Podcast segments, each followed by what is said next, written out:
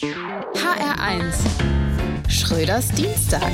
Ich bin so unfassbar enttäuscht von der Deutschen Bahn. Ich hatte mich so gefreut auf 50 Stunden Streik. Einmal 2 Tage lang verlässlich wissen, welche Züge nicht fahren. Keine Enttäuschungen aufgrund von witterungsbedingten Störungen im Betriebsablauf, geänderter Wagenreihungen und plötzlicher Zugausfälle. Endlich Planungssicherheit. Bahnstreik ist für mich wie ein Waffenstillstand zwischen Bahn und Reisenden.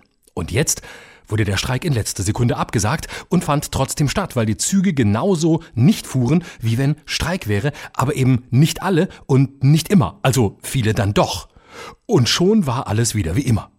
Weder den Streik noch seine Verhinderung kriegt die Bahn gewuppt. Das ärgert mich mehr als jeder Endlosstreik. Für den hatte ich noch Verständnis. Warum? Bisher zahlte die Bahn 2500 Mitarbeitern den gesetzlich vorgeschriebenen Mindestlohn von 12 € nur über Zuschläge. Vor allem beim Reinigungs- und Sicherheitspersonal.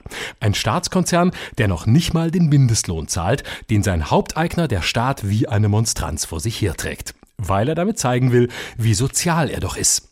Zugleich aber hat der Bahnkonzern an seine Manager einen Bonus ausbezahlt. Und zwar, weil man gesagt hat, das Jahr 2022 sei ein Erfolgsjahr gewesen. Also das Jahr, in dem nur noch 65% aller Fernzüge pünktlich waren. Ein Jahr zuvor waren es noch 75%. Verläuft dein Leben stets nach Plan, benutzt du nicht die Deutsche Bahn.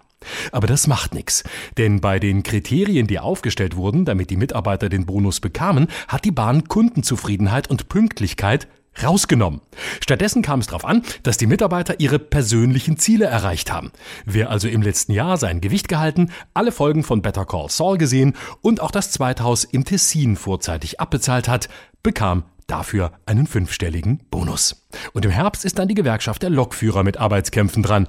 Dann sind wir wieder eingeladen zu den gefeierten Klaus-Weselski-Festwochen. Schröders Dienstag. Auch auf hr1.de und in der ARD-Audiothek. hr1.